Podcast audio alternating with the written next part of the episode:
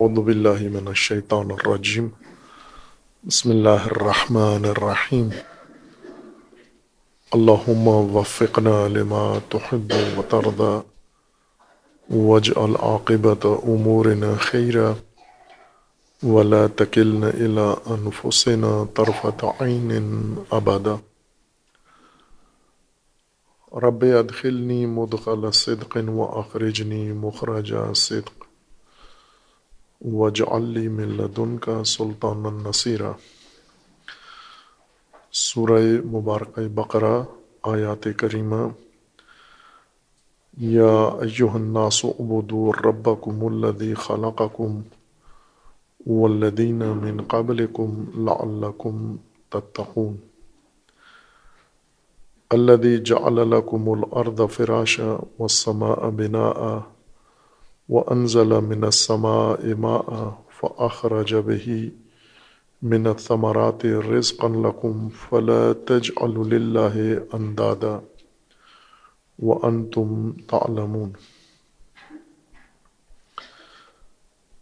يا أيها الناس اعبدوا ربكم الذي خلقكم والذين من قبلكم لعلكم تتقون حکم عمومی ہے تمام انسانیت کو، بشریت کو۔ اس بنیاد پر کہ اللہ کی ہدایت تمام انسانیت کی ضرورت ہے۔ ہر چند اسے قبول مومنین نے وہ متقین نے کیا ہے، لیکن ہدایت کی ضرورت تمام انسانیت کو ہے۔ ہدایت کا خطاب بھی تمام بشریت کو ہے، تمام انسانیت کو ہے۔ اور ہدایت کی ابجد ہدایت کا پہلا مرحلہ حکم ہے عبودیت و ابدیت رب کا۔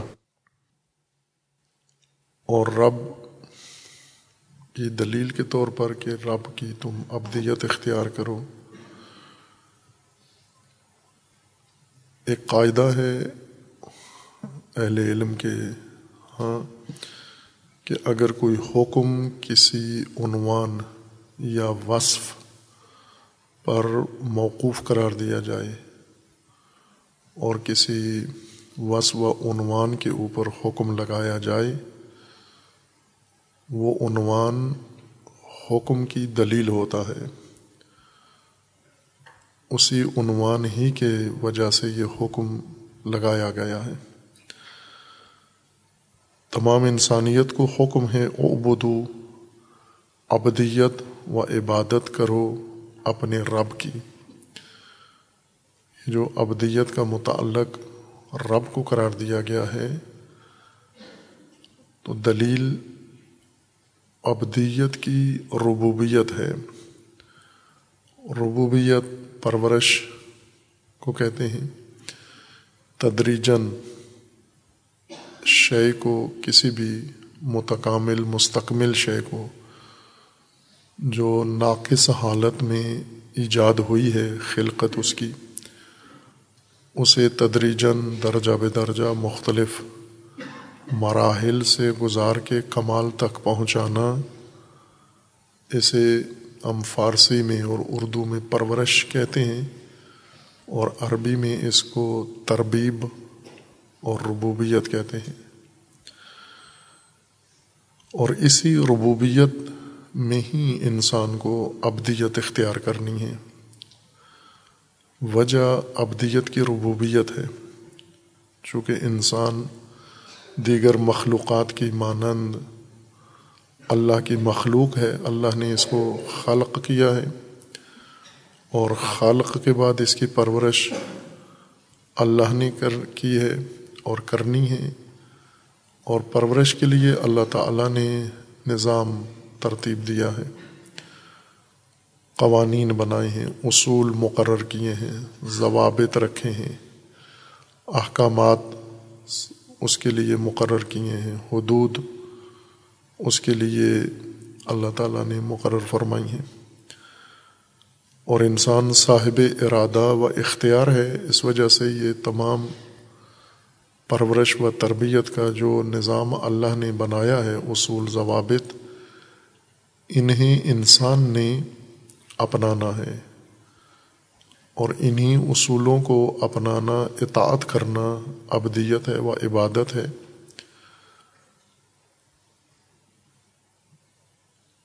اور اس کے بعد الدی خلقکم، جس نے تمہیں پیدا کیا ہے، تمہارا رب۔ وہی ہے جس نے تمہیں پیدا کیا ہے، خلق کیا ہے۔ خلقت کا اجمالی معنی یہاں کیا ہے، بعد میں تفصیل سے انشاءاللہ اسے بیان کریں گے۔ جہاں پر آیات خلق و خلقت، یہاں اگر اس آیت کا ہم مرکزی معنی و مفہوم تشخیص دینا چاہیں تو وہ خلقت نہیں ہے۔ بلکہ ابدیت و عبودیت ہے، جو کہ حکم ابدیت و عبودیت کا ہے۔ اور ابدیت و عبودیت کی دلیل کے طور پر ربوبیت و خالقیت کا ذکر ہے۔ لیکن کچھ ایسا آیات ایسی ہیں جن میں اصل مرکزی معنی و مفہوم پیغام آیت کا خلقت ہے، نظام خلقت ہے۔ تو وہاں زیادہ مناسب ہے نظام خلقت کی تشریح کی، ہر چند متعدد مفسرین نے باس خلقت و ربوبیت یہیں پر اسی آیا کریمہ کے ذیل میں بیان فرمائی ہے۔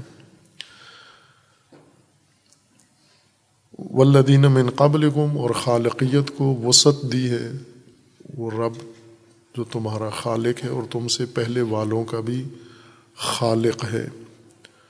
اس کی خالقیت عمومی ہے۔ تمام انسانوں کی نسبت بھی اس کی خالقیت ہے اور تمام کائنات کی نسبت خالق وہی ہے۔ اس کے علاوہ ہم خالق کسی کو کائنات کا نہیں قرار دے سکتے، نہ انسان کا اور نہ انسان کے علاوہ دیگر مخلوقات کا۔ خالق اللہ کے علاوہ کوئی نہیں ہے۔ ہر چند معنی خالقیت کا عمومیت رکھتا ہے یعنی مختص نہیں ہے اللہ تبارک و تعالیٰ کے ساتھ۔ یا تخلیق کائنات کے ساتھ۔ خالقیت کا مطلب مقادیر اور اندازوں کے مطابق کسی شے کو بنانا یا کسی مواد سے کسی شے کو معین اندازوں کے مطابق بنانا یا دوسرے لفظوں میں خام مواد سے کو خاص شے بنانا، مخصوص چیز اس کو شکل و صورت دینا، یہ تخلیق و خالقیت ہے۔ یہ کام انسان کرتا ہے۔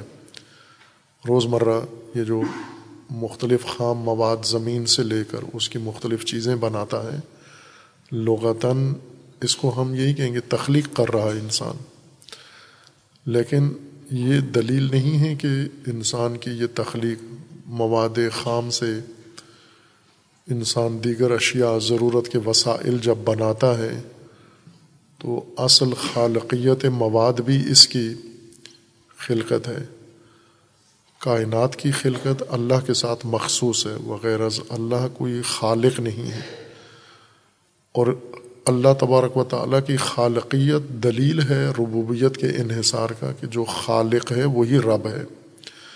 جس نے بنایا ہے، پرورش بھی وہی کر سکتا ہے۔ اسے معلوم ہے، شے کی حقیقت، اس کا ظاہر، اس کا باطن باطن، اس کی تمام حقیقت خالق کے لیے محرز و مسلم ہے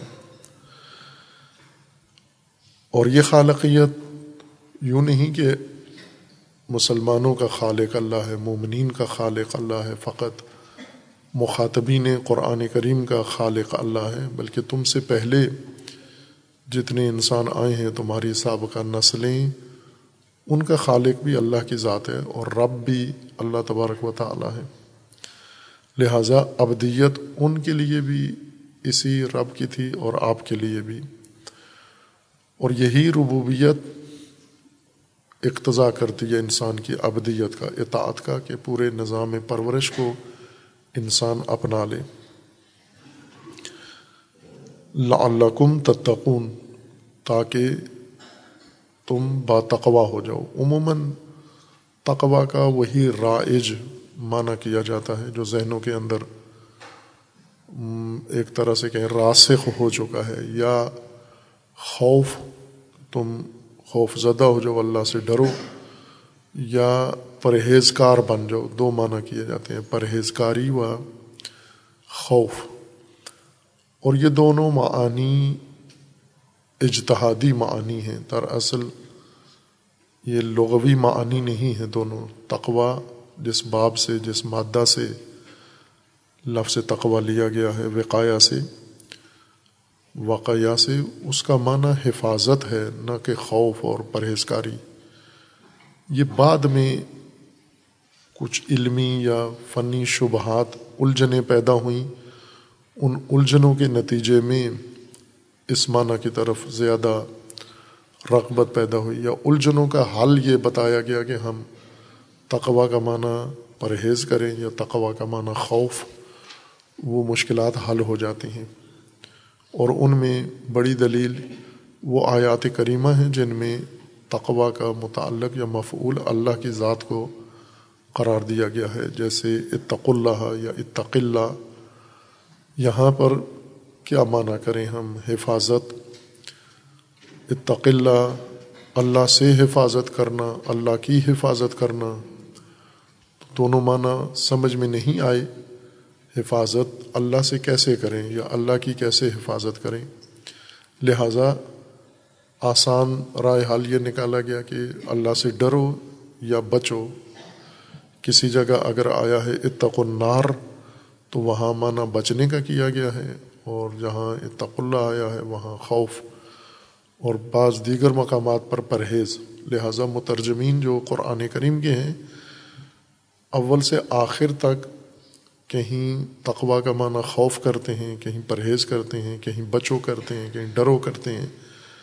ایک معنی نہیں رکھتے، ہر آیت کے سیاق کے مطابق معنی بدل دیتے ہیں۔ لیکن یہ قاعدہ ہے، ہر زبان کا قاعدہ ہے اور خصوصاً عربی زبان کا، کہ عربی زبان کے الفاظ جب کسی بنیادی اصل سے یا مادہ سے بنتے ہیں تو قانون یہ ہے کہ ان تمام الفاظ میں یا اصطلاحی تعبیر کے مطابق مشتقات میں جتنے اشتقاقات ہیں جو معنی کسی جو الفاظ کسی لفظ سے بنتے ہیں، ان میں اصل مادہ کا معنی محفوظ رہنا ضروری ہے۔ اگر بیچ میں کسی جگہ معنی مادہ کا یا اصل کا معنی ختم ہو گیا، اس لفظ کا اس مادہ یا اصل سے تعلق ٹوٹ جاتا ہے۔ جیسے ہم مثلا فرض کریں کتابت کتابت سے بنے ہوئے عربی الفاظ فراوان ہیں، جیسے کاتب ہے، مکتوب ہے، کتابت ہے، اور اس کے افعال ہیں، کاتبہ ہے، یکتوبو ہے۔ بیسیوں یا کہیں سینکڑوں الفاظ اس مادہ سے بنتے ہیں کافتے بے سے، کاتبہ سے۔ تو ضروری یہ ہے کہ یہ اس بنیادی اصل کے معانی سارے الفاظ میں، جن میں یہ تین حرف تکرار ہوتے ہیں، یہ معنی ان کے اندر محفوظ رہے۔ اگر کسی جگہ پر ایک لفظ ہم کہیں کہ کافتے بے سے بنا ہے، لیکن معنی اصل کا اس میں نہیں ہے موجود، معنی کچھ اور ہو گیا ہے، تو ہم سمجھ لیں کہ اس لفظ کا اس مادہ سے کوئی تعلق نہیں ہے۔ یہی قانون تقوا میں ہے۔ تقوا واقعی یا واقعہ سے بنا ہے یہ لفظ تقوا وقایا اور تقوا لغت میں اس کا معنی تمام اہل لغت نے، قدیم نے، جدید نے، سب نے اس کا معنی حفاظت کیا ہے۔ تقوا وقایا حفاظت۔ وقایا وہ وسیلہ حفاظت کا جسے ڈھال کہتے ہیں، جنگی حفاظتی اسلحہ یا ہتھیار ڈھال جس کو کہتے ہیں۔ حفاظت کا ذریعہ۔ اور تقوا میں بھی یہی معنی مقص موجود ہے اور محفوظ ہے حفاظت کا۔ خوف اور پرہیز یہ لوازمات حفاظت میں سے ہیں کہ کہیں پر خوف حفاظت کے لیے خوف ملحوظ ہوتا ہے، کہیں حفاظت کے لیے پرہیز کی جاتی ہے۔ لیکن عکس اصل مقصود حفاظت ہے۔ آیا کریمہ کو عبادت کے حکم سے شروع کیا گیا ہے۔ یا ایوہ الناس عبدو ربکم الذی خلقکم والذین من قابلکم لعلکم تتقون۔ اور تقوی پر اس کو آیت کو بند کیا گیا ہے کہ یعنی مقصود عبادت کا اوبدو لعلکم تتقون۔ یہ اوبدو کے متعلق ہے، لعلکم تتقون۔ لعلہ ادبیات میں ترجی کے الفاظ میں سے امید۔ یعنی جہاں پر کسی شے کے ہونے کی امید ہو، مایوسی نہ ہو اور نا امیدی نہ ہو، وہاں لفظ لا اللہ استعمال کیا جاتا ہے عام میں۔ لیکن قرآن کریم میں لا اللہ سے مراد فقط امید نہیں ہے، بلکہ یہ غایت کے لیے استعمال ہوا ہے۔ یعنی اس عمل کا انجام، اس عمل کا نتیجہ یہ ہوگا۔ اس عمل کے ساتھ اللہ تعالیٰ نے اس نتیجے کو جوڑ دیا ہے۔ اس لیے ہر چند ادبیات میں اس کو حرف ترجی یا ادوات ترجی میں شمار کیا جاتا ہے، لیکن معنی کے لحاظ سے یہ معنی ہی یقین ہی دیتا ہے کہ اگر آپ اللہ، اپنے رب کی ابدیت، عبودیت اختیار کرو تو آپ متقی بن جاؤ گے، تاکہ آپ متقی بن جائیں۔ تاکہ آپ محفوظ ہو جائیں۔ تقوا کا معنی حفاظت ہے۔ جس طرح سے حکم عمومی ہے، یا ایوہ الناس، تمام بشریت کو حکم ہے، اور سیغ جم کے ساتھ ہے۔ او بدو ربکم۔ اب یہ سب دلیل اس بات پر ہے کہ اصل مقصود انسانی سماج ہے، انسانی معاشرہ ہے۔ انسانی سوسائٹی کو حکم ہو رہا ہے۔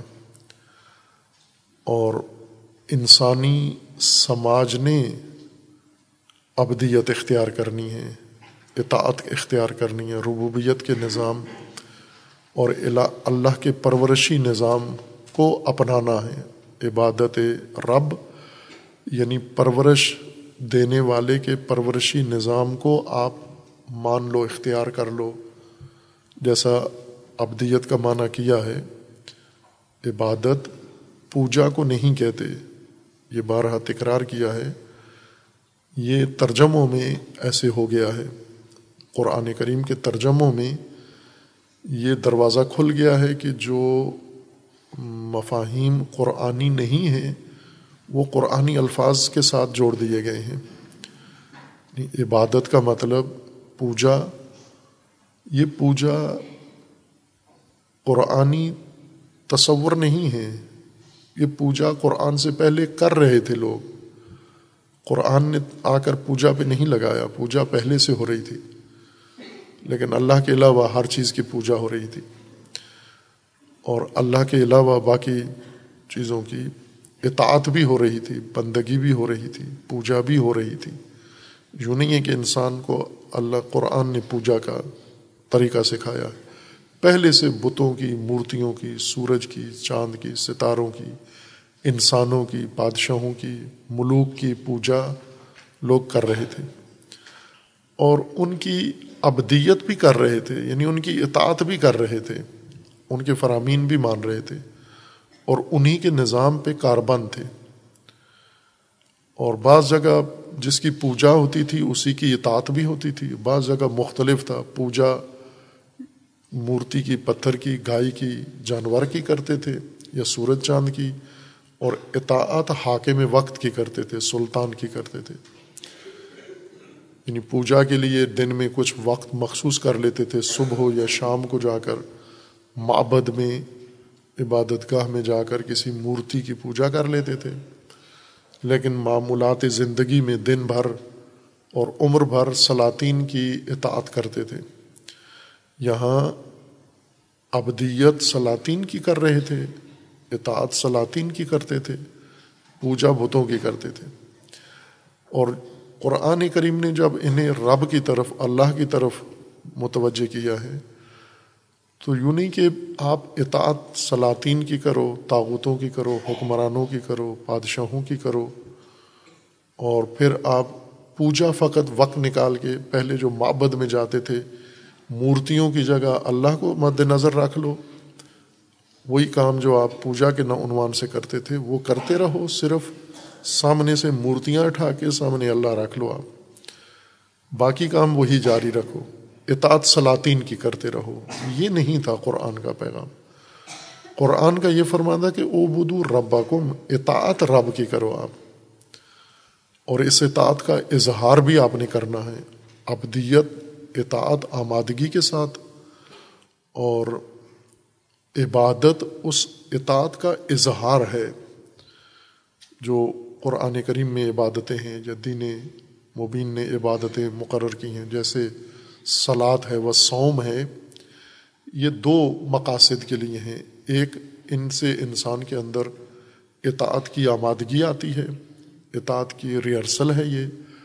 آمادگی پیدا ہوتی ہے اور دوسرا اظہار ہوتا ہے کہ ہم نے اطاعت کس کی کرنی ہے؟ صلاۃ و سوم اظہار عبودیت ہے۔ انسان اپنے رب کی اطاعت کا اظہار کرتا ہے، برملا اعلان کرتا ہے ایک طرح سے اپنے عمل سے۔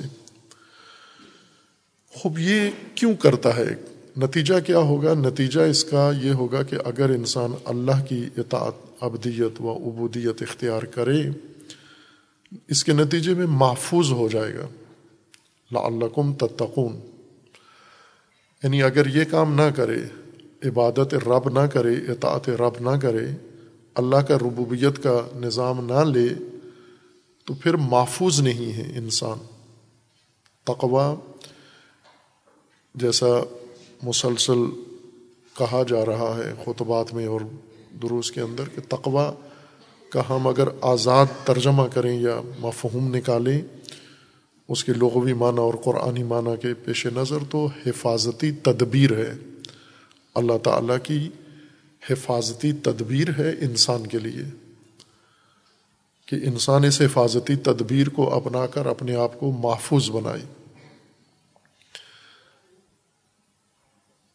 محفوظ بھی ان امور میں کہ جہاں پر انسان کو خطرات لاحق ہیں۔ تقوا یا وقایا حفاظت، ان مہلک امور سے حفاظت کو کہتے ہیں، جن کے ذریعے سے انسان کی زندگی کا خاتمہ ہو جاتا ہے، انسانیت کا خاتمہ ہو جاتا ہے۔ مہلک چیزیں، جیسے جنگ میں ڈھال کو وقایا کہتے ہیں، چونکہ جنگ وہ مارکا نہیں ہے کہ جس میں انسان نے اگر سستی کی، حفاظت نہ کی اور ڈھال نہ اختیار کی، استعمال نہ کی، تو بھی کوئی حرج نہیں ہے۔ ممکن ہے اس کو کچھ خراشیں آ جائیں۔ نہ، ممکن ہے سر ہی قلم ہو جائے۔ ممکن ہے جان سے ہاتھ دھونے پڑے۔ بلکہ یقیناً اگر جنگ کے دوران ڈھال نہ ہو، حفاظت نہ ہو، تو مقابلے میں جو خطرہ ہے، اس نے انسان کی جان ہی ختم کر دینی ہے۔ تقوا قرآن میں اسی معنی میں لیا گیا ہے۔ حفاظت حفاظتی تدبیر ان خطرات کے مقابلے میں جنہوں نے نظام زندگی انسان کا بیخ و بن سے اکھاڑ دینا ہے، انسانی زندگی کو درہم برہم کر دینا ہے پائمال کر دینا ہے ملیا میٹ کر دینا ہے، ان خطرات سے حفاظت کو تقوا کہتے ہیں۔ حفاظت تقوا وہ حفاظتی تدبیر ہے۔ خوب اب یہاں عبادت رب سے، عبودیت رب سے حفاظت کیسے ہوتی ہے؟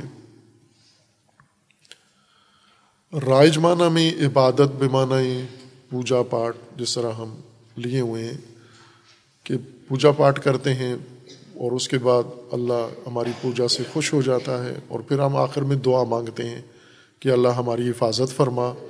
تو اس طرح عبادت کے نتیجے میں ہمیں حفاظت یا تقوی بھی میسر آ جاتا ہے۔ لیکن یہ وہ دونوں چیزیں، تقوی بھی انسان کا اپنا فعل ہے، ابدیت بھی انسان کا اپنا فعل ہے۔ انسان کا ایک عمل انسان کے دوسرے نتیجے کی بنیاد ہے۔ عبادت اطاعت ہے، عبادت رب، اطاعت پرورش رب، اطاعت احکام، وہ نظام جو اللہ نے انسان کی پرورش کے لیے بنایا ہے، اس پورے کو لینا یہ ابدیت ہے، اطاعت، آمادگی کے ساتھ۔ بات دل ناخواستہ جیسے بعض چیزیں ہوتی ہیں، ٹھونسی ہوئی ہوتی ہیں، مسلط کی جاتی ہیں۔ گھروں کے اندر بچے کچھ کام رغبت سے کرتے ہیں، آمادگی کے ساتھ کرتے ہیں، کچھ کام ان پہ ٹھونسا جاتا ہے بچوں پہ۔ مثلاً جیسے ابھی روزہ ہے، کچھ لوگ رغبت کے ساتھ، آمادگی کے ساتھ، چاہت کے ساتھ، شوق کے ساتھ روزہ رکھتے ہیں۔ کچھ اس لیے روزہ رکھتے ہیں کہ اگر روزہ نہ رکھیں تو بدنام ہو جائیں گے، روزہ نہ رکھیں سزا ملے گی۔ روزہ نہ رکھیں، ہمیں ممکن ہے کوئی نقصان ہو جائے ہمارا، ہمیں سزا ملے۔ یہ عبادت نہیں ہے یہ روزہ جو انسان خوف کی وجہ سے رکھے۔ سماجی خوف کی وجہ سے کہ لوگ کہیں گے یہ روزہ کھاتا ہے۔ عبادت، اطاعت ہے اور اطاعت کا مطلب ہی تو توا عربی زبان میں رضا اور رغبت کے ساتھ فعل کو انجام دینے کو کہتے ہیں۔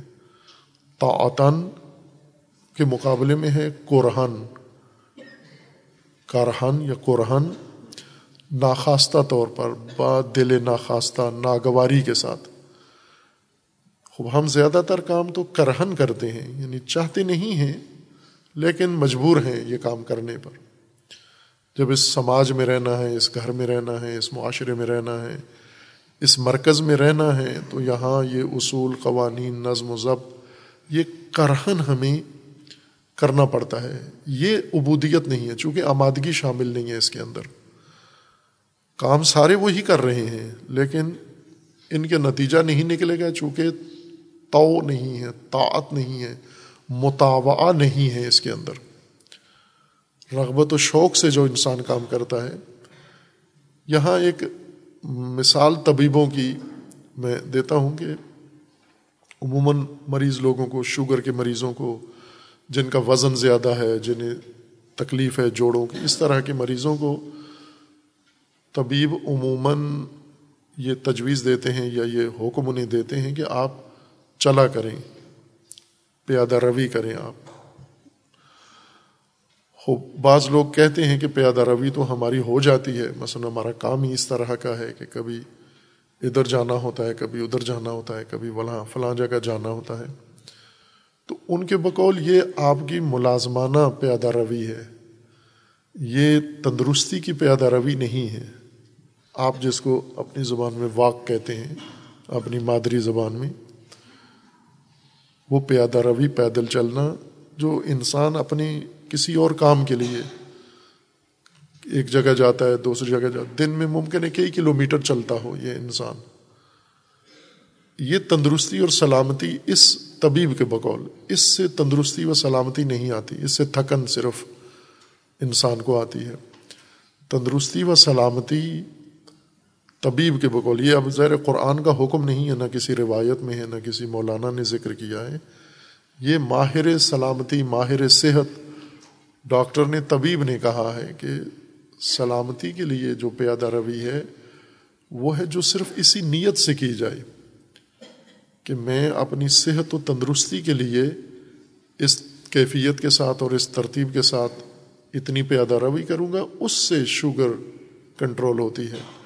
ورنہ یہ دوسری جو تگ و دو ہے کام کے لیے، محنت مزدوری کے لیے، اس سے نہیں، وہ تھکن آتی ہے اس سے بدن صرف تھکتا ہے، یہ تندرستی، سلامتی نہیں آتی۔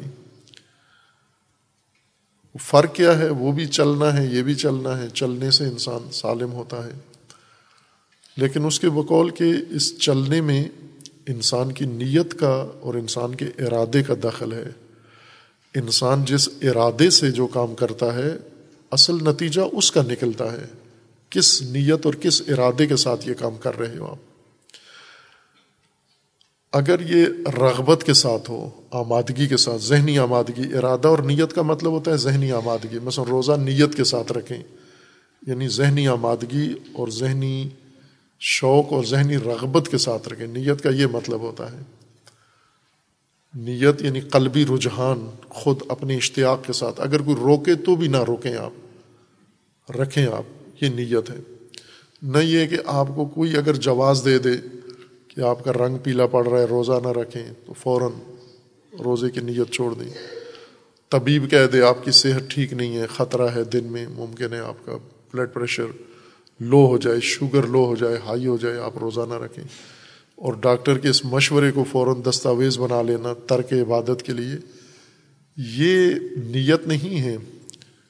نیت یہ ہے کہ اگر کوئی آپ کو روکے بھی، چونکہ آمادگی کے ساتھ ایک کام کرتے ہیں آپ، پہلے آپ نے ارادہ کیا ہے، ذہن بنایا ہے اپنا، میں نے یہ کام کرنا ہے۔ کوئی آ گیا بیچ میں آپ کو کہتا ہے یہ کام نہ کریں۔ آپ نیت کر چکے ہیں، آمادہ ہو چکے ہیں میں نے تو کرنا ہے۔ جیسے کسی نے گھریلو ماحول میں بیوی نے ارادہ کر لیا، مجھے شاپنگ کے لیے جانا ہے۔ عین وقت پہ شوہر مشورہ دیتا ہے کہ اس وقت مناسب نہیں ہے۔ تو یہ بیوی نہیں ٹلتی، کسی صورت میں نہیں ٹلتی۔ اس نے کہا، ہر صورت میں میں نے شاپنگ میں جانے چونکہ نیت کر لی ہے۔ اب شوہر اس کی منتیں بھی کرتا ہے، ڈانٹتا بھی ہے، اس کو ہر طرح کا جتن کرتا ہے کہ کسی طرح نیت بدل دے اپنی۔ اس نے ٹھان لی ہے کیونکہ اس کے، اس نے ارادہ کر لیا ہے۔ اسی کو ارادہ کہتے ہیں۔ یہ جو خواتین شاپنگ کا ارادہ کر لیتی ہیں، پھر کسی صورت نہیں ٹلتی، عبادتوں کا ارادہ بھی اسی کو کہتے ہیں۔ اسی طرح اگر انسان شوق رکھے، رغبت کے ساتھ ارادہ کر لے، میں نے یہ کام کرنا ہے۔ اور ارادہ کیسے پیدا ہوتا ہے؟ اندر سے۔ جیسے اس عورت میں شاپنگ کا ارادہ اندر سے پیدا ہوا۔ اس کے اندر اندر رغبت آئی۔ یہی رغبت اگر انسان میں آئے عبادت کے لیے پھر وہ عبادت کرتا ہے۔ یہ تو ان اس کو تو ان کہتے ہیں۔ یہ اطاعت کی عبادت ہے۔ ورنہ جیسے آپ کسی کو کہتے ہیں کہیں جانا ہے، عموماً بس خواتین ہی کی مثال دیں کہ شوہر نے اپنے ماں باپ سے، اپنے رشتہ داروں سے بیوی کو ملانے لے کے جانے وہ نہیں ہے تیار۔ کہتی ہے، خود چلے جو میں نہیں جاتی۔ یہ اس کو ڈانٹتا ہے دمکاتا ہے، لڑائی جھگڑا کرتا ہے اور تشدد دکھاتا ہے، پھر وہ ناخواستہ طور پر تیار ہو کے چلی جاتی ہے، منہ بنائے ہوئے اور ماتھے پہ بل ڈھالے ہوئے، ناک چڑھائے ہوئے، جا کے مل آتی ہے۔ لیکن یہ اطاعت نہیں ہے، یہ وہ ملاقات نہیں ہے، یہ سلائی رحمی نہیں ہے۔ چونکہ اس کے اندر رغبت نہیں ہے، ارادہ نہیں ہے، بلا ارادہ یہ کام کر رہی ہے، تشدد کی وجہ سے کر رہی ہے یہ کام۔ خوب، اس طرح اگر روزے رکھے جائیں، اس طرح نمازیں پڑھی جائیں بدنامی سے بچنے کے لیے، نقصان سے بچنے کے لیے، فلاں سے بچنے کے لیے، تو یہ تو اطاعت نہیں ہے۔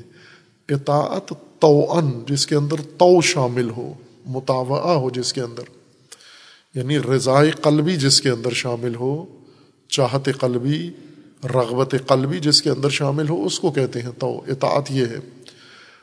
آپ نے اپنے رب کی عبادت کرنی ہے یعنی اطاعت کرنی ہے، اور وہ بھی رغبتاً کرنی ہے۔ اپنی ضرورت سمجھ کر کرنی ہے کہ اللہ تعالی تبارک و تعالیٰ نے آپ کے لیے یہ آپ کی پرورش کے لیے یہ نظام بنایا ہے۔ اس سے آپ کو ایک فائدہ، ایک نتیجہ جو نکلے گا وہ ہے حفاظت تقوا اللہ کی بندگی، اللہ کی اطاعت، اللہ کی عبادت، اللہ کی عبودیت سے، رب کی عبودیت سے اس ربوبیت پر فرق ہے اللہ کی اطاعت میں، قرآن میں زیادہ تکرار ہوا ہے اللہ کی اطاعت او بد اللہ، جس طرح انبیاء کرام علیہ السلام نے اپنی اقوام کو، مخاطبین کو جس طرح سے خطاب کیا ہے، یا قومی او بد اللہ، آپ اللہ کی بندگی کرو، وہاں رب نہیں ہے۔ اللہ کی عبادت ہے۔ اللہ کی عبادت اور رب کی عبادت میں فرق ہے۔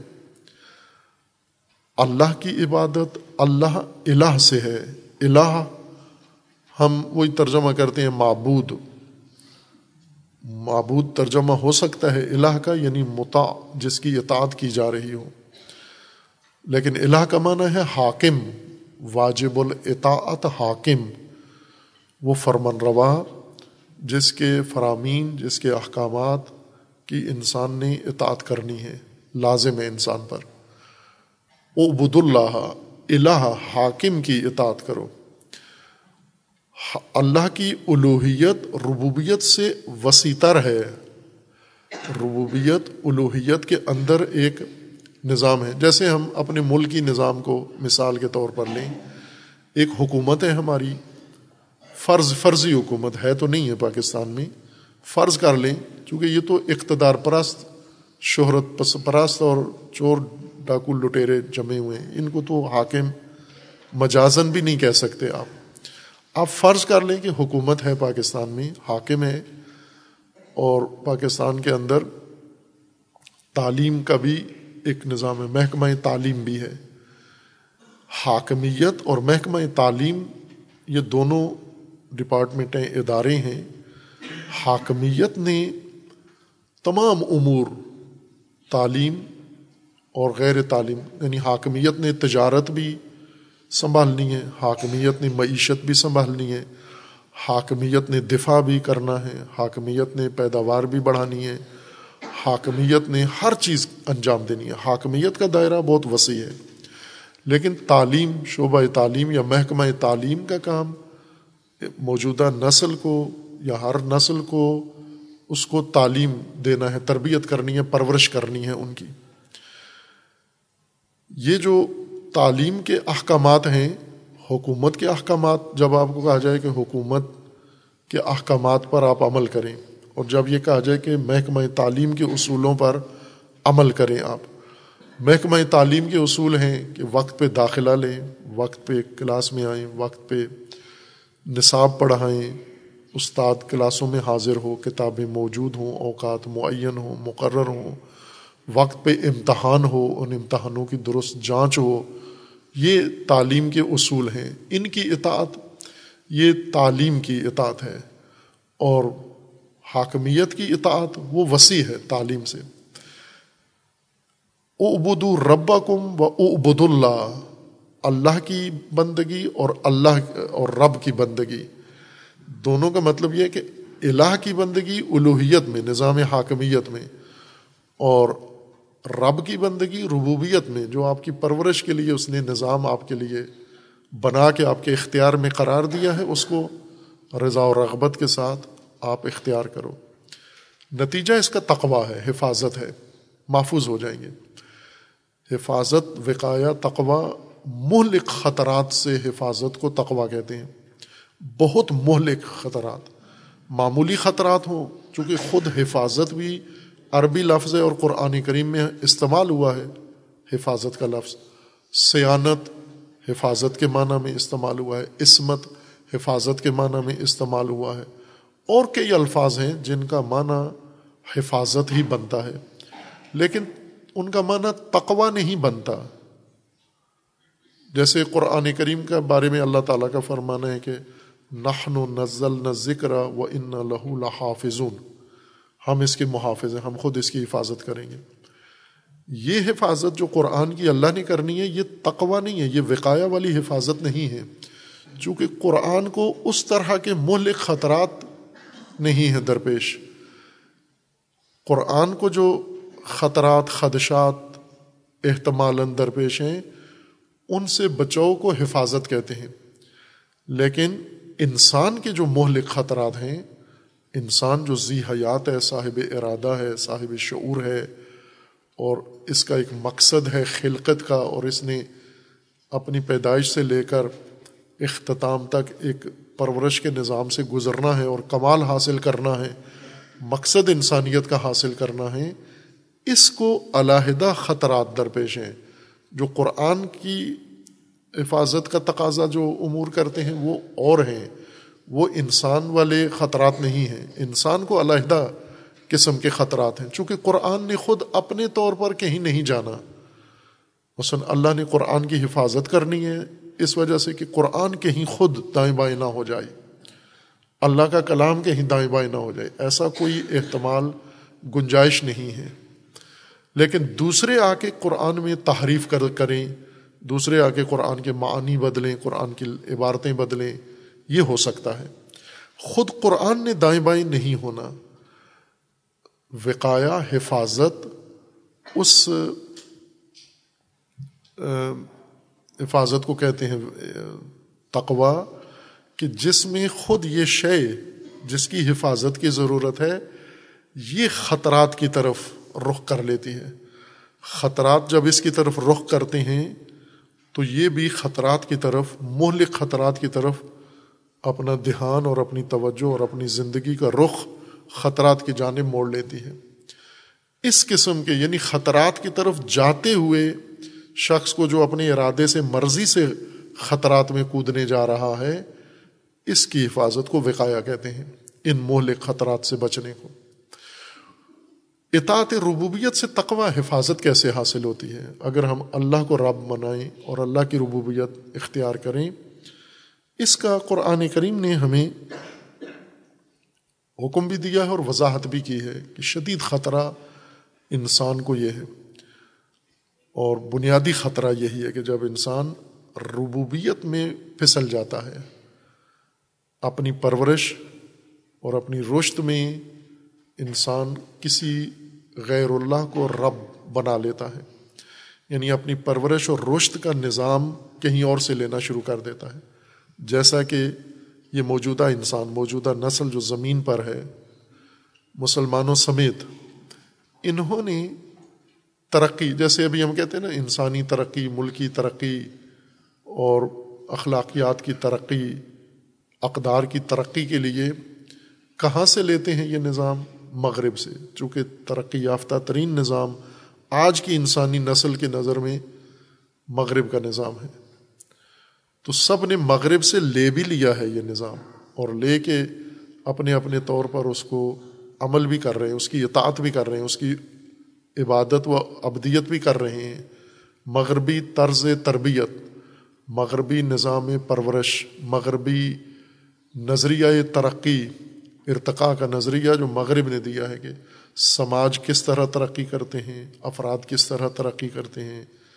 اور کس طرح ان کی معیشت بہتر ہوتی ہے، کس طرح ان کی معاشرت بہتر ہوتی ہے، کس طرح ان میں تعلیم بہتر ہوتی ہے۔ وہ یہ مغرب نے ایک نظام بنایا ہے اور مسلمانوں نے اس کو پسند کیا ہے۔ سب نے پسند کیا اس کو۔ اور یہ نظام لے لیا۔ اسی کے اندر خطرہ ہے۔ یہی وہ مہلک خطرہ ہے۔ قرآن اسی کے معاف، اس سے حفاظت کے لیے پابند کر رہا ہے کہ پرورش اور تربیت اللہ سے لینی ہے۔ اللہ نے جو نظام بنایا ہے، پرورش کے لیے کسی کی طرف رجوع نہیں کرنا تم نے۔ اسی میں خطرہ ہے تمہارا۔ اور اگر یہ مطلب کھلے ہم پر، تو خود ہمیں اپنا اندازہ ہوگا کہ ہم بھی تو یہی کر رہے ہیں کام۔ ہم بھی عبادت ارباب کی کر رہے ہیں، نہ رب کی۔ اور ارباب بھی جو اللہ کے علاوہ ہیں۔ اب ہم دیکھیں قرآن کریم نے کن ارباب کی نشاندہی کی ہے کہ یہ خطرہ ہے تمہارے لیے۔ ان کی بندگی نہیں کرنی، ان کو رب نہیں بنانا، ان کو آپ نے۔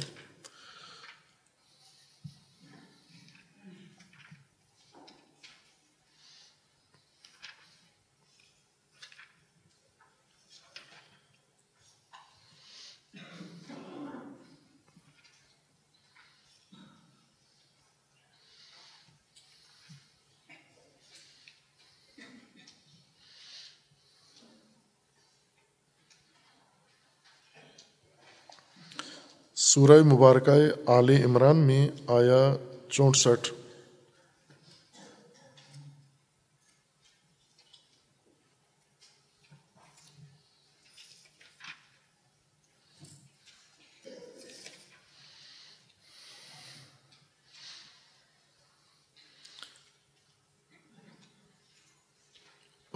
مسلمانوں سے پہلے یعنی مخاطبین قرآن سے پہلے بھی ادیان اور مسلمان قومیں اور اہل کتاب موجود ہے جنہیں قرآن نے اہل الکتاب کا عنوان دیا ہے۔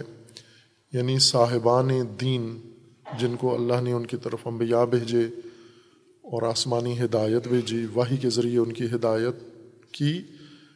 اور انہوں نے کتنی ہدایت لی ان کتابوں سے وہ الگ ہے، لیکن اہل الکتاب کی اصطلاح یہ ہے کہ آپ مسلمانوں کو یہ بتایا جا رہا ہے کہ آپ پہلے دیندار نہیں ہیں، پہلے خدا پرست نہیں ہیں، آپ سے پہلے بہت ساری نسلیں گزری ہیں اور انہیں جس طرح آپ کی طرف نبی آئے ہیں اور رسول آئے ہیں اور کتاب آئی ہے، ان کی طرف بھی اسی طرح سے ہدایت آئی ہے، کتاب آئی ہے، نبی آئے ہیں، ان کی بھی اسی طرح رہنمائی ہوئی ہے۔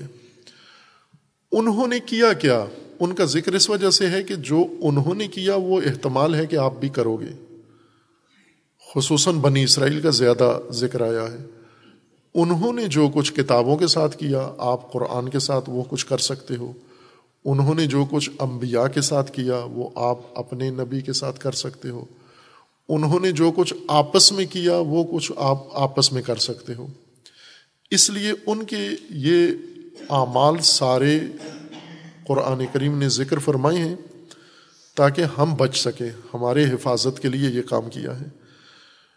قل یا اہل الکتاب تعالو الى کلمت سوا بیننا و بینکم اللہ نعبد الا اللہ ولا نشرک بہی شیئا ولا يتخذ بعضنا بعضا اربابا من دون اللہ فان تولوا فقولوا اشہدوا بأننا مسلمون اگر اہل کتاب، اے اہل کتاب عصر اسلام کے اہل کتاب جو مدینہ میں آباد تھے، یہود و نصارہ، ان کو خطاب ہے کہ اے اہل کتاب، خوب ہمارے درمیان تو مشترکات ہیں۔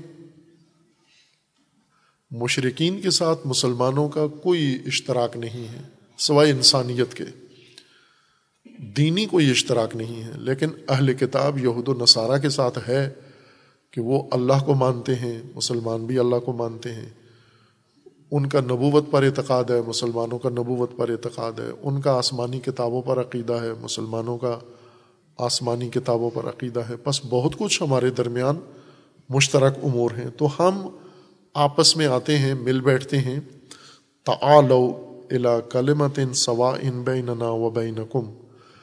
ہمارے اور تمہارے تمہارے درمیان جو کلمہ مساوی ہے، کلمہ مشترک ہے یعنی وہ مطلب وہ دین جو ہم دونوں مانتے ہیں، تسلیم کرتے ہیں، اس پر ہم آپس میں اکٹھے ہو جاتے ہیں۔ وہ کیا ہے؟ وہ یہ ہے کہ اللہ نعبد الا اللہ۔ اللہ کے علاوہ کسی کی عبادت و ابدیت نہ کریں۔ اللہ کے علاوہ کسی کی اطاعت نہ کریں۔ دو، ولا نشر کا بہی شیا اللہ کے ساتھ کوئی شریک نہ ٹھہرائیں۔ کوئی شے ذرا برابر شرک شرک شرک نہ کریں، شرک سے اپنے آپ کو دور رکھیں۔ اور تیسری چیز جس پہ ہم سمجھوتا کر سکتے ہیں، آپ میں اور ہم میں مشترک ہے، ولا یتخذ بعضنا بعضا اربابا من دون اللہ اور ہم ایک دوسرے کو، آپس میں ایک دوسرے کو ارباب نہ مانیں۔ اللہ کو چھوڑ کر، اللہ کے مقابلے میں ہم ارباب اختیار نہ کریں ایک دوسرے کو۔ یعنی اہل الکتاب بھی یہ کہہ لیں کہ ٹھیک ہے، ہم اب کسی یہودی کو رب نہیں مانیں گے۔ نصارہ کسی نصرانی کو رب نہیں مانیں گے۔ مسلمان کسی مسلمان کو رب نہیں مانیں گے۔ اور اسی طرح ایک دوسرے کے بھی یعنی یہود و نصارہ مسلمانوں میں سے کسی کو رب نہ مانے، مسلمان، یہود و نصارہ میں سے کسی کو رب نہ مانے۔ اللہ کے علاوہ کسی کو ایک دوسرے کو رب نہیں ماننا۔ اب یہاں مورتیوں کی بات نہیں ہو رہی۔ چونکہ مورتیوں کی ربوبیت انسان کے لیے اتنا مہلک خطرہ نہیں ہے۔ اگر کسی نے مورتی کو رب مان لیا تو یک طرفہ گمراہی ہے۔ مورتی نے کچھ بھی نہیں کرنا۔ مثلا پتھر کی مورتی ہے، بت ہے، کسی جاہل نے، یا جیسے گائے ہے، گھوڑا ہے، کوئی چیز ہے، جانور کسی قوم نے رب مان لیا۔ اس سے جا کر مانگتے ہیں اسی کی عبادت کرتے ہیں، اس کی اطاعت کرتے ہیں۔ تو یہ یک طرفہ گمراہی ہے۔ گائے نے کسی کو گمراہ نہیں کرنا، گائے نے کوئی خطرہ ہندوؤں کے لیے ایجاد نہیں کرنا۔ گائے انہیں کچھ بھی نہیں کہتی۔ یہ گائے کی طرف ایسا اعتقاد رکھتے ہیں، لیکن جواب میں گائے انہیں گمراہ نہیں کرتی۔ گائے انہیں فائدہ ہی پہنچاتی ہے۔ ایک فائدہ تو یہ ہے کہ انہیں دودھ دیتی ہے، بچے دیتی ہے گوبر دیتی ہے۔ بالآخر بہت سارے گائے کے فوائد ہیں۔ گائے نقصان دہ چیز نہیں ہے۔ لیکن انہوں نے گائے کو اگر رب مان لیا ہے، تو یہ یک طرفہ ہے۔ نقصان دہ نہیں ہے۔ یعنی یہ ربوبیت خطرہ رب کی جانب سے نہیں ہے۔ اس رب نے، گائے نے ان کو ہلاک نہیں کر دینا۔ جو گھوڑے کو مانتے ہیں، ان کو گھوڑے نے کچھ نہیں کہنا۔ گھوڑے نے صرف ان سے چنا، چارہ کھانا ہے۔ باقی انہیں کچھ بھی گمراہ نہیں کرتا۔ کل کو قیامت میں جا کر یہ نہیں کہیں گے کہ گھوڑا ہمیں یہ گمراہ کر گیا تھا۔ گھوڑا خود بیزار بیزاری کرے گا کہ میں نے انہیں کچھ بھی کہہ کیا سکتا ہے گھوڑا۔ پتھر کی مورتیاں، بت، یہ کچھ بھی نہیں کسی کو، نہیں کچھ کہیں گے۔ کیونکہ پتھر کی مورتی نے کبھی کسی کو گمراہ نہیں کیا۔ کبھی کسی کو نقصان نہیں پہنچایا، کبھی کسی کو ہلاک نہیں کیا، کبھی کسی کے لیے کوئی خطرہ ایجاد نہیں کیا۔ انسان گمراہ ہو کے، پست ہو کے، گھٹیا ہو کے یہ حرکت کرتا ہے۔ یہ ارباب، پتھر کے ارباب یا سورج چاند کو جس نے رب مان لیا، یہ ارباب نقصان دہ نہیں ہے نقصان دہ سے مراد یعنی ان کو اگر رب مان لے انسان تو گمراہ انسان ہوا ہے۔ ان ارباب کی طرف سے کوئی خطرہ اس کے لیے پیدا نہیں ہوتا، لیکن وہ ارباب جو انسان کو باقاعدہ پرورش کرتے ہیں، انسان کو ہلاک کر دیتے ہیں پرورش کے نام پر۔ انہوں نے رب مانا ہوا ہے، لیکن انہوں نے ان کو ہلاک کر دیا ہے۔ یہ وہ ہیں جو خود انسان ہی ہیں، لیکن دوسرے انسانوں کے رب ہیں یا دوسرے انسانوں نے ان انسانوں کو رب مان لیا ہے۔ یہ اصل ربوبیت، گمراہ کن، خطرناک ربوبیت من دون اللہ یہ ہے۔ اور انسان اگر اس کا اسیر ہو جائے، جیسا کہ ہو گیا ہے، ہم اپنی موجودہ نسل کو دیکھیں اپنے قوم کو دیکھیں، اس ربوبیت کے، اس شرک کے مرتکب ہیں کہ پرورش، ترقی رشت اور نمو کا جتنا نظام ہے، انہوں نے مورتیوں سے، گھوڑے گائے سے نہیں لیا، انہوں نے ارباب سے لیا ہے۔ جس طرح اہل کتاب، مغرب اہل کتاب ہیں۔ اہل کتاب کے ساتھ مسلمانوں کا بنیادی سمجھوتا اسی بات پر ہے، ایک دوسرے کو رب نہیں ماننا۔ لیکن مسلمانوں نے مغرب کو رب مان لیا ہے۔ یہ تو بنیادی معاہدے کی شرط تھی کہ ہم نے فقط اللہ کی بندگی کرنی ہے، ہم نے شرک نہیں کرنا۔ تین نکاتی معاہدہ ہے یہ اہل کتاب کے ساتھ۔ کہ ہم نے ایک دوسرے کو رب نہیں ماننا، ایک دوسرے سے اپنی زندگی کی پرورش اور اب ترقی کے ساز و سامان ایک دوسرے سے نہیں لینا ہم نے۔ یوں نہیں کہ آپ رب بن جاؤ، ہم آپ کے مربوب تحت تربیت بن جائیں۔ یا آپ میں سے ہی کوئی آپ کا رب بن جائے، ہم میں سے کوئی ہمارا رب بن مسل مسلمانوں کا کوئی رب مسلمان حکمران بن جائے۔ ابھی جو ارباب ہیں، جن کی اطاعت کی جاتی ہے، عملاً مثلاً ہم دیکھیں یہ روحانی شخصیات جن کے پاس لوگ جاتے ہیں، بڑی عقیدت کے ساتھ جاتے ہیں اور ان کی ہر چیز کی اطاعت کرتے ہیں۔ وہ انہیں تبرکن مٹی دے، مٹی دیتے ہیں، یہ کھا لو، شفا مل جائے گی، کھا لیتے ہیں۔ وہ انہیں کوئی اور چیز دے دیں، مضر چیز دے دیں، یہ ارتکاب کر لیتے ہیں اس کو۔ اسی کو بندگی کہتے ہیں، اسی کو اطاعت کہتے ہیں۔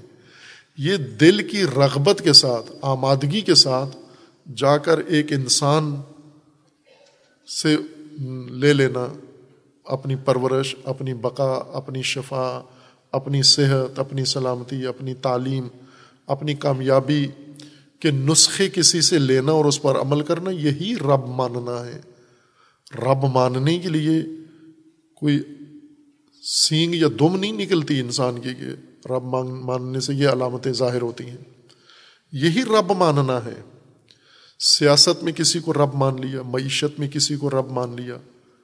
اب ہم عملی طور پر اگر دیکھیں ہم، کن کن کو رب مانا ہوا ہے؟ پاکستان کی بقا کے لیے جن کو رب مانا ہوا ہے۔ مالیاتی ادارے رب ہیں، چائنا رب ہے، امریکہ رب ہے۔ اور عرب عرب ریاستیں، امیر ریاستیں رب ہیں۔ چونکہ انہی سے آپ رجوع کرتے ہیں، انہی کے وہ آپ کو، جیسے آج کل موضوع چلا ہوا ہے آئی ایم ایف۔ پاکستان کی ربوبیت کرنا چاہتا ہے، لکھ کے دیتا ہے، یہ کرو یہ کرو، یہ اسی طرح۔ من و ان، حرف بے حرف۔ اس کے تمام احکامات بجا لاتے۔ اسی کو عبادت کہتے ہیں۔ پوجا کو نہیں کہتے، اس اطاعت کو کہتے ہیں۔ اور اطاعت بھی کس شعبے میں؟ ربوبیت میں۔ چونکہ آپ کو رہنا ہے، آپ کو اپنے لیے رزق لینا ہے، اپنے لیے زندگی کا ساز و سامان فراہم کرنا ہے پوری قوم کے لیے۔ یہ جو بقا اور پرورش کا سارا نظام ہے، یہی ربوبیت ہے۔ تو یہ اللہ نے نہیں آپ کے لیے مقرر کیا ہوا۔ خوب، یہاں شبہ نہ ہو جائے۔ ہم نے جس طرح قرآن کریم نے ایک اور آیا کریمہ میں یہ شبہ ہمارا دور کیا ہے، اس کو کہ اس اشتباہ میں نہ کہیں مبتلا ہو جانا۔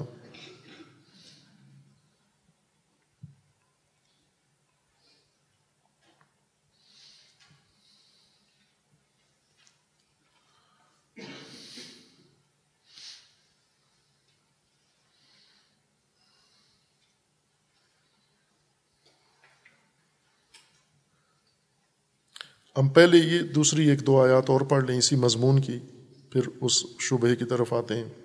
سورہ مبارکہ توبہ میں آیا اکتیس میں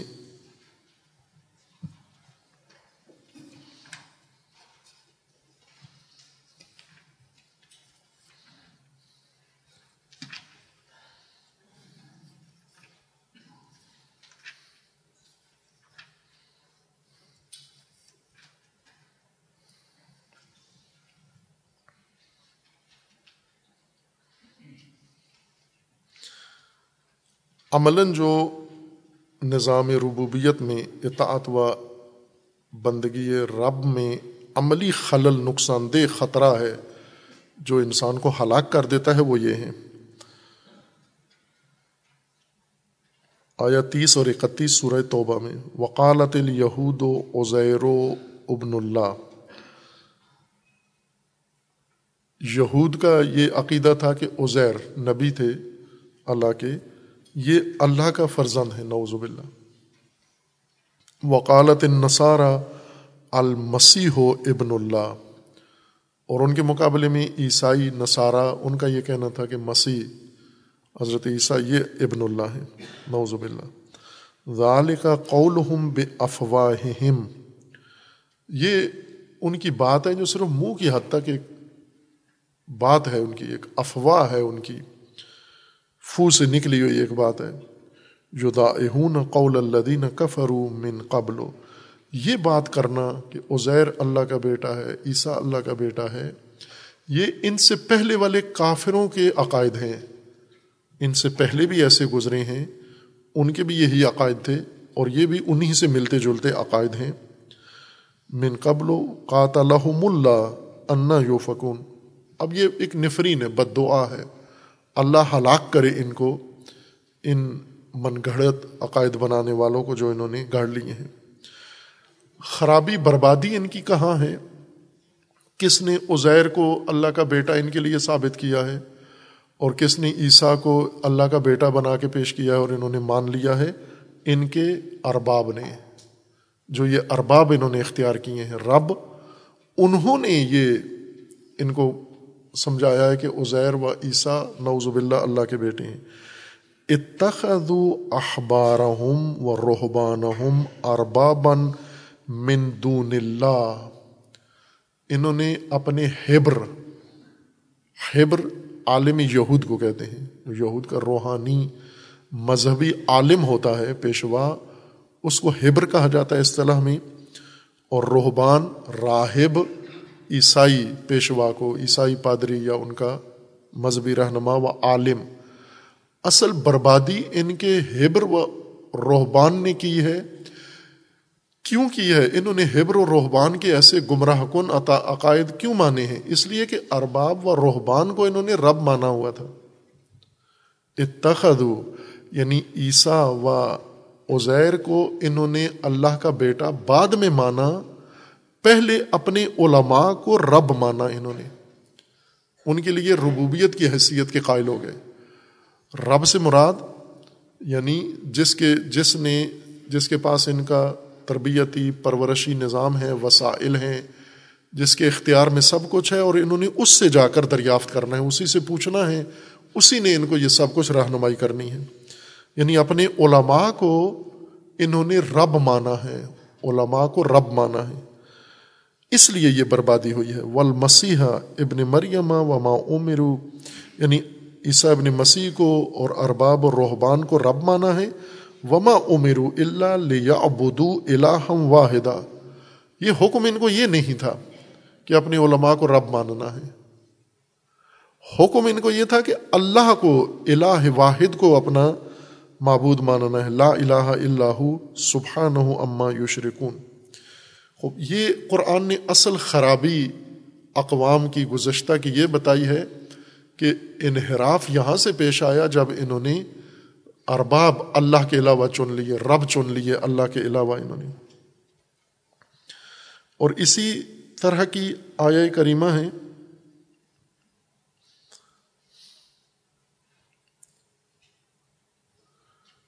سورہ مبارکہ آل عمران میں۔ نہ معذرت۔ آل عمران میں آیا اسی ہے۔ سورہ مبارکہ آل عمران آیا اسی میں۔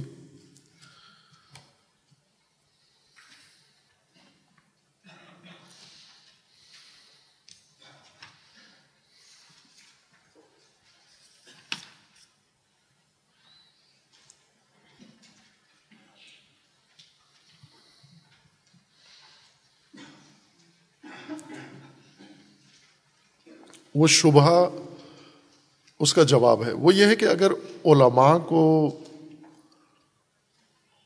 علماء کو رب ماننا، یہ تاریخ میں ہوا ہے، یہود نے یہ کام کیا ہے، اور اسی وجہ سے اللہ سے دور ہوئے، اللہ کی ربوبیت سے نکل کے شیطانی ربوبیت میں چلے گئے پر یعنی پرورش اور نظام زندگی کا مادی مانوی نظام سارا ارباب سے لیا انہوں نے۔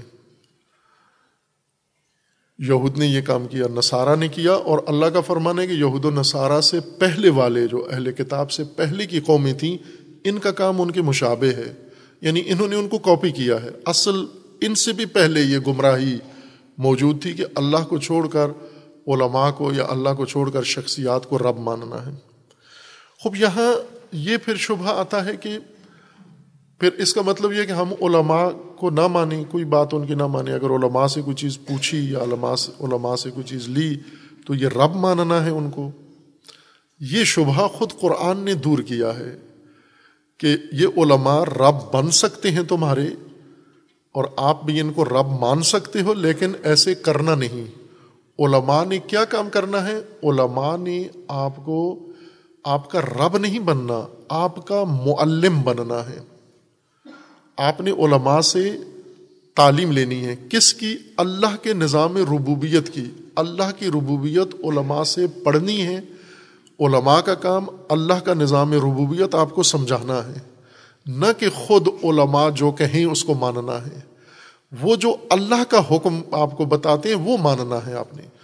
تو اگر کوئی عالم اللہ کا حکم بتاتا ہے آپ کو اور آپ مان لیتے ہیں تو یہ عالم کو رب ماننا نہیں ہے، یہ اللہ کو رب ماننا ہے۔ اگر پرورشی نظام، تربیتی نظام عالم دین بتاتا ہے، آپ کو اپنے رب کا، اللہ کا نظام بتاتا ہے، قرآن بتاتا ہے، تو یہ اللہ کی اطاعت ہے، یہ اللہ کی عبادت ہے، یہ اللہ کی بندگی ہے، یہ عالم کی بندگی نہیں ہے۔ عالم کی بندگی اس وقت ہوگی کہ جس نے اللہ کا حکم نہیں بتایا، اپنا فتویٰ دیا، اپنی رائے دی، اپنی مرضی دی اور آپ نے اس سے لے لی۔ اور اس پر عمل کیا تو آپ نے عالم کو اپنے زمانے کے عالم کو رب مان لیا ہے۔ آپ توجہ فرمائیں، آیا اناسی اور اسی۔ ماکان لبشرن اللہ الکتاب والحکم والنبوت کسی بشر کو یہ حق نہیں ہے کہ اللہ اس انسان کو کتاب دے یا حکومت دے، حکم دے و نبوت یا نبوت دے۔ یعنی کوئی اللہ کی طرف سے اس کو منصب عطا ہو نبی ہو، امام ہو اور حاکم ہو یا کتاب لے کر آئے، یہ اللہ کی طرف سے یہ سب عہدے منصب لے کر آئے۔ ثم یقول لنا سے کونو عبادن لی من دون اللہ۔ نبوت لے کر آ کے لوگوں کو اپنا بندہ بنائے، لوگوں کو کہے، میرے بندے بنو، میری اطاعت کرو، میں جو کہتا ہوں وہ کرو۔ اللہ سے حکومت لے کر آئے اور لوگوں کو اپنا متی بنائے، اپنا فرمن بردار بنائے، اپنا، اپنی ذات کا، اپنی رائے کا، اپنے فتوے کا، اپنی آرا اور اپنے نظریات کا، اپنے افکار کا موتی بنائے۔ اگر یہ کام کرتا ہے، یا اللہ کی طرف سے یہ کتاب لے کر آیا ہے، علم لے کر آیا ہے، کچھ چیز بھی اللہ کی جانب سے لے کر آیا ہے اللہ کی طرف سے جو چیز اس کو ملی ہے، اس کو لوگوں کو پھانسنے کے لیے، ورگلانے کے لیے اس کو پیش کرتا ہے کہ یہ دیکھیں میرے پاس علم اللہ کا ہے، میرے پاس منصب اللہ کا ہے، میرے پاس کتاب اللہ کی ہے۔ لیکن حکم یہ دیتا ہے لوگوں کو سم یقول الناس لوگوں کو کہتے ہیں کونو عبادن لی مندون اللہ، میرے بندے بنو، اللہ کے نہیں بننا۔ یہ حق کسی کو نہیں بنتا، کسی عالم کو یہ حق نہیں پہنچتا۔ ولاکن کون ربانی بما کن تم تو المون الکتاب و بما کن تم تدرسون۔ پھر یہ علماء کیا کریں؟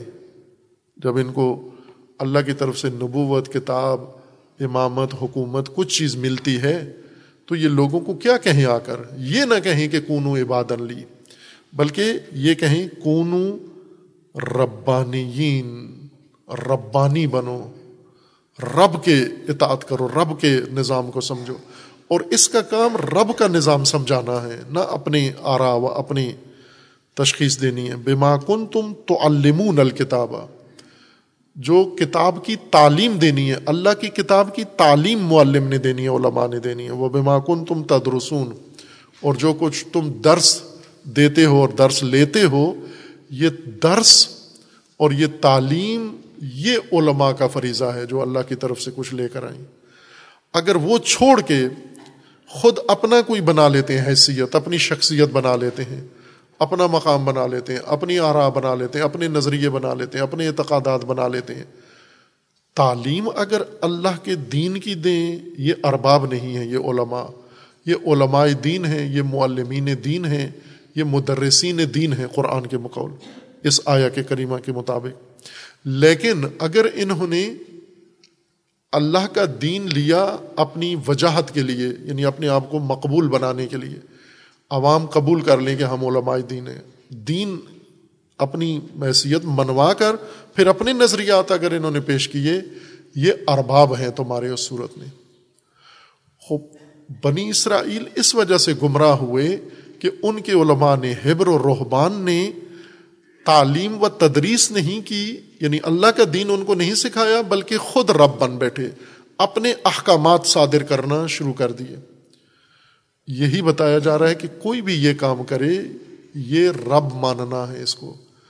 اور اگر کسی قوم کے لیے اس کے علماء رب بن جائیں، اس کے حکمران رب بن جائیں، اس کے ثروت مند لوگ رب بن جائیں، اس کے زمانے کے لوگ اصل میں یہ قوم ہے گمراہ جو ربوبیت کا پتہ بھول گئی ہے۔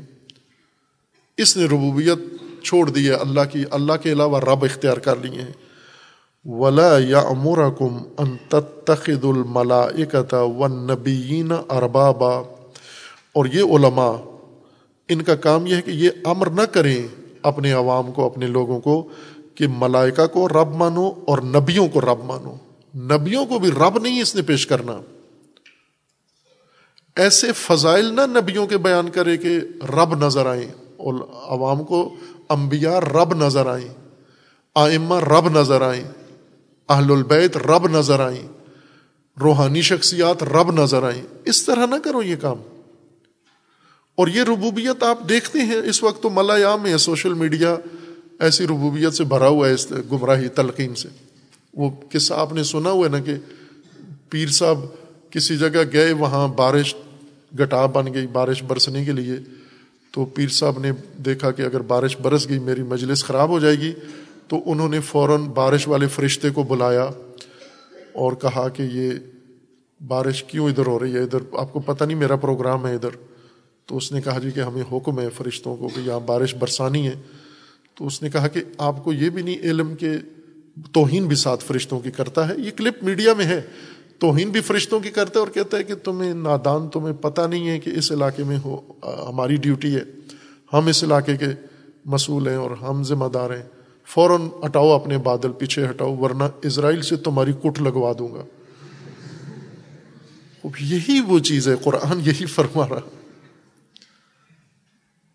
یہی وہ گمراہی ہے جو یہ لوگ پھیلاتے ہیں۔ اللہ کی ربوبیت کی تشریح نہیں کرتے، نظام پرورش الہی نہیں بتاتے۔ کہاں ہے تفسیریں اٹھا کے دیکھیں کہاں ہے کیوں یہ مغرب سے ہمیں تعلیم بھی لینا پڑ رہی ہے، معیشت بھی لینا پڑ رہی ہے، اقتصاد بھی لینا پڑ رہی ہے، نظام بھی لینا پڑ رہا ہے، جمہوریت بھی لینا پڑ رہی ہے۔ کیوں پڑ رہی ہے؟ اس لیے کہ علماء بجائے اس کے کہ اللہ کی ربوبیت تشریح کرتے یعنی اللہ کا نظام ربوبیت کھولتے اور بتاتے کہ یہ ہے اللہ کا نظام ربوبیت اور آج مغرب تمہارا محتاج ہوتا۔ تم کیوں اس کے محتاج ہو؟ اس لیے کہ تم رب بنانے میں، رب سازی میں لگے ہوئے ہو۔ ربوبیت خدا تدریس ہی نہیں کی تم نے، تعلیم ہی نہیں دی تم نے۔ اس لیے اب بیٹھے ہوئے ہیں، کبھی ملائکہ کو رب، کبھی انبیاء کو رب، کبھی شخصیات کو رب، کبھی روحانی لوگوں کو رب بنا رہے ہیں۔ ولا یا امورکم یعنی یہ بشر جس کو اللہ نے نبوت و حکم و کتاب دی ہے یہ یہ امر نہ کرے لوگوں کو انت تخد الملائکت والنبیین اربابا ایا امورکم بالکفر بعد اذ انتم مسلمون۔ مسلمان ہونے کے بعد یہ بندہ آئے، کتاب پڑھ کے، مدرسے سے فارغ ہو کے، مفتی بن کے، عالم بن کے، اور پھر مسلمانوں کو آ کر کفر کافر کرتا جائیے۔ اللہ کی ربوبیت سے دور کرتا جائیے۔ ماں کان علیہ بشرن ایسے کوئی حق بشر کو حاصل نہیں ہے کہ وہ اس طرح سے اللہ کی ربوبیت سے لوگوں کو نکال کے ارباب کی ربوبیت کی طرف لے آئے۔ بس قرآن یہ فرما رہا ہے کہ ایک بہت بڑا خطرہ انسانوں کو مہلک خطرہ، تباہ کن خطرہ، درپیش ہے نسلوں کو، سماجوں کو درپیش ہے اور وہ ہے ارباب من دون اللہ۔ اللہ کے علاوہ ربوبیت و اللہ کے علاوہ ارباب۔ وہ جو آج راسخ ہو چکی ہے، ربوبیت من دون اللہ، آج کی مسلمان نسل میں پک چکی ہے۔ یہ پوجا اللہ کی کرتے ہیں، ربوبیت غیر اللہ کی مانتے ہیں۔ یہ وہ بڑا خطرہ تھا۔ اس لیے او بدو ربا کم لم تتقون۔ اگر اللہ کی ربوبیت اختیار کرو گے، محفوظ ہو جاؤ گے۔ ان ارباب سے محفوظ ہو جاؤ گے۔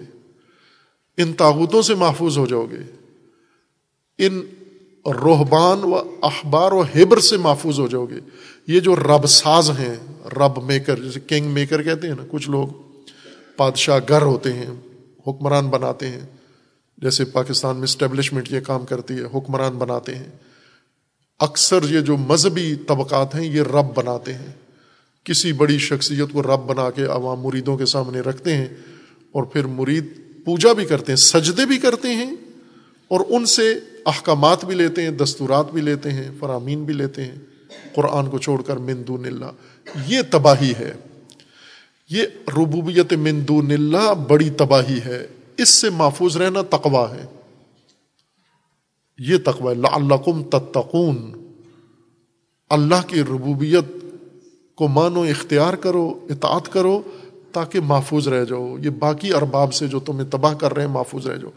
اگر مثلا آج ہماری یہ جو صورت حال ہے موجودہ قومی، معلوم نہیں، پتہ بھی ہے پاکستانیوں کو یا نہیں، کس حالت میں ہے اس وقت یہ، کس جہنم کے کنارے پہ پہنچے ہوئے ہیں۔ بلکہ یہ چند دن پہلے وہ جملہ پیر صاحب نے یہاں ذکر کیا تھا، کسی معروف اور لکھاری کا، پاکستان کے معروف مستنصر حسین تارڑ کا یہ جملہ انہوں نے نقل کیا تھا۔ کہ کہیں ایسا تو نہیں کہ قیامت ہو چکی ہے اور ہم جہنم میں ڈال دیے گئے ہیں اور یہ جو زندگی گزار رہے ہیں، یہ جہنم کی زندگی ہو۔ ہمیں خبر ہی نہ ہو۔